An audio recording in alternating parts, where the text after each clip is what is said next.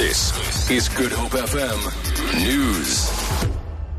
Good morning. American rapper Mos Def is facing an additional six charges linked to his immigration case in the Bellville Magistrates Court. The details of the additional charges are unclear at this stage. Mos Def made a brief appearance in court this morning and his case was postponed to the 24th of June. He has been charged with contravening the Immigration Act. Mos Def was arrested at the Cape Town airport in January for trying to leave the country on an invalid passport. His family has been granted an interim order allowing them to remain in the country. His bail of 5,000 Rand has been extended. The University of Cape Town says it's opened a case with the police against three students from the Rhodes Must Fall movement who have breached a court order preventing them from setting foot on campus.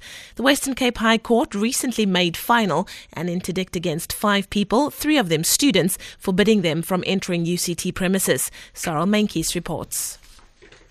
The five are accused of unlawful behavior relating to violent demonstrations earlier this year. In a statement, UCT says they participated in the burning of two vehicles, destruction of university property, and arson attacks in February. It says the judge found that those interdicted did not show remorse for their actions. UCT says three of the five also took part in demonstrations at the Bremner building last week. It says they should not have been on campus. Sarah Menkes, SABC News, Cape Town. As the world commemorates World No Tobacco Day, the Health Department says it's looking at amending the Tobacco Control Act to re-evaluate public restrictions on smoking. World No Tobacco Day is marked to highlight the harm caused by tobacco, by tobacco use rather, and to advocate for effective policies to reduce its consumption. The Western Cape government says the theme for this year's annual celebration is Get Ready for Plain Packaging. It is aimed at promoting a move to standardize packaging of tobacco products without logos logos, colours, brands, images, or promotional information. Health Minister Aaron Motsoaledi says it's unacceptable that people smoke in public places such as hospitals. That space uh, in public place, remember, we're giving 25% space. We're going to abolish it altogether. No longer. I mean, it's ridiculous. That space exists even in hospitals.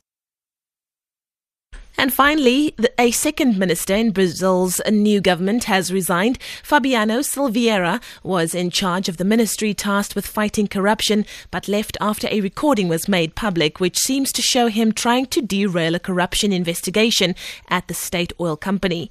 Last week, the planning minister stepped aside after a similar recording was released.